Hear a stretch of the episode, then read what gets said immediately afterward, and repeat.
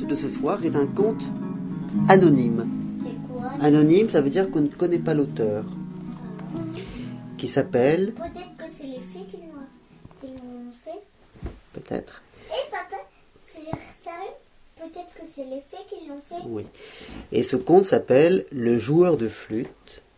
Et il est parfois appelé le joueur de flûte de Hamelin parce que ça se passe dans une ville d'Allemagne qui s'appelle Hamelin. Il était une fois une ville d'Allemagne du nom de Hamelin. C'était une très jolie ville entourée de solides remparts et bien défendue par de grosses tours rondes. La vie était facile pour les habitants de Hamelin. Les pauvres n'y étaient pas trop pauvres et les riches avaient beaucoup plus qu'il ne leur était nécessaire. Hélas, au lieu d'être contents, ces gens se montraient égoïstes et ne pensaient qu'à festoyer. Ça veut dire quoi parce que- Festoyer, ça veut dire faire la fête. Une nuit, Les riffs. Oui. Parce que les riffs, c'est souvent de pas très bonne humeur. Ils se pensent souvent qu'à leur argent. Hmm. Comme Picsou. oui. Une nuit, non, c'est un avare surtout. Une nuit, il y a bien longtemps, une drôle de chose se produisit. C'était la veille de Noël. Les habitants de Hamelin étaient en plein préparatif pour le réveillon. Partout, on pouvait humer les effluves de dinde, de gâteaux et de tartes en train de cuire. Au milieu de tout ce remue-ménage, personne ne remarqua qu'un rat, venu d'on ne sait où, se faufilait à travers les portes de la ville. D'autres le suivirent.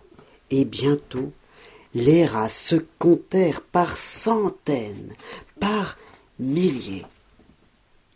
Au matin, les habitants de Hamelin constatèrent le désastre. Les rats étaient partout, dans les tiroirs, dans les armoires, dans les placards, et jusque dans les berceaux. Toute la ville, quoi les berceaux?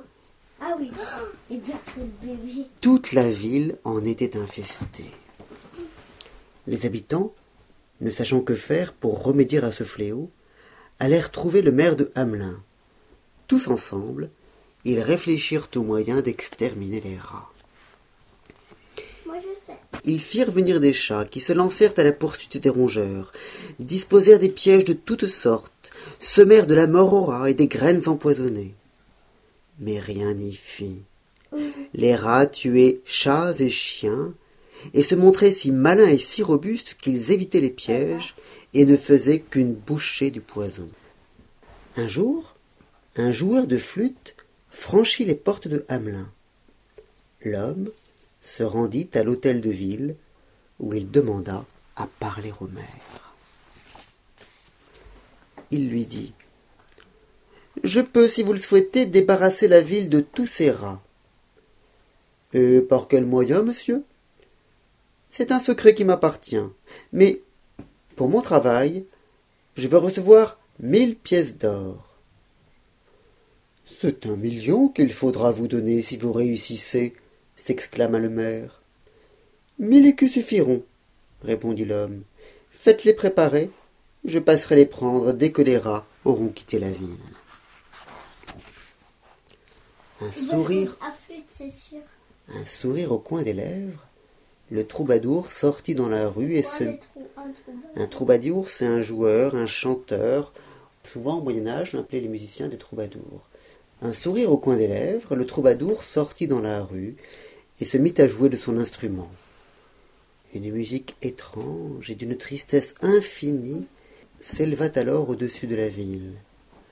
Aux premières notes du morceau, les rats cessèrent de manger pour écouter la mélodie. Bientôt, les rats arrivèrent de tous les coins et recoins de la ville. Il en sortait de partout, qui se bousculaient pour être le plus près possible du joueur de flûte. Les yeux clos, la truffe frémissante, ils étaient charmés par la musique, qui semblait leur promettre un paradis de fromage et de sucreries. Le joueur de flûte se mit en marche. Il parcourut toute la ville, entraînant à sa suite un flot de rats toujours grossissant. Il passa par toutes les rues, ruelles, impasses, en n'oubliant aucun passage. Sans cesser de jouer, le joueur de flûte prit ensuite le chemin de la rivière. Les rats le suivirent en un cortège sans fin et franchirent derrière lui les portes de la ville. Sur le rivage, le joueur de flûte marqua un arrêt. Les rats, quant à eux, se précipitèrent dans la rivière et s'y noyèrent jusqu'au dernier.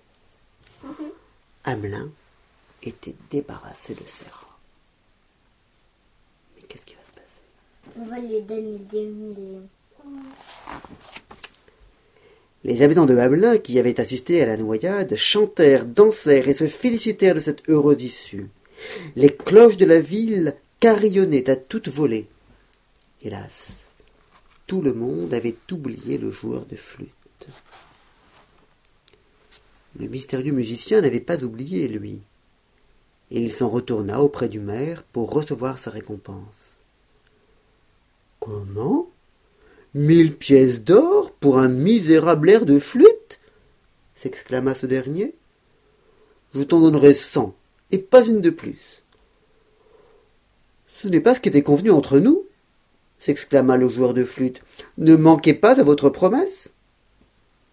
Tu n'en auras que cent, cela suffit bien. Et maintenant, va-t'en. Ils pas leur promesse. Hein.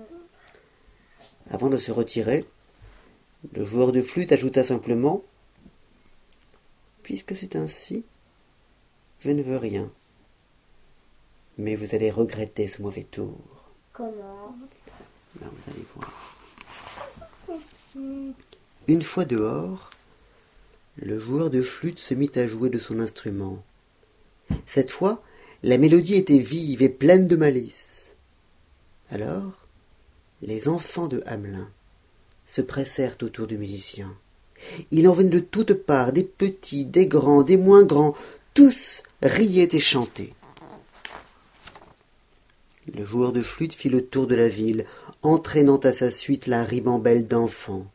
Sa musique faisait entrevoir aux enfants un pays merveilleux où ils n'auraient qu'à s'amuser sans jamais être punis. Il marchait d'un bon pas et les parents, impuissants, ne parvenaient pas à les retenir.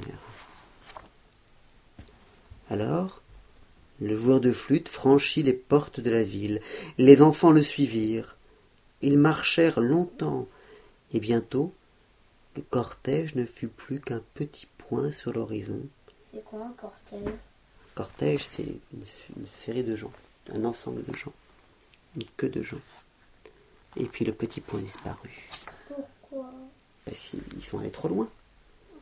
Les enfants s'arrêtèrent au pied d'une belle montagne. Au son de la flûte, celle-ci s'entr'ouvrit, et tous les enfants suivirent le joueur de flûte à l'intérieur. Enfin, après le passage du dernier enfant, la montagne se referma. Au pied de la montagne, on ne retrouva qu'un petit boiteux qui pleurait à fendre l'âme. Le pauvre se lamentait de n'avoir pu marcher aussi vite que les autres, et ainsi de s'être vu refuser le paradis que renfermait la montagne. Des autres enfants, il n'y avait plus trace, et personne n'a jamais su ce qu'il était advenu d'eux. Mais on raconte, depuis ce jour-là, que lorsque le vent souffle derrière la montagne, on peut entendre des rires d'enfants heureux.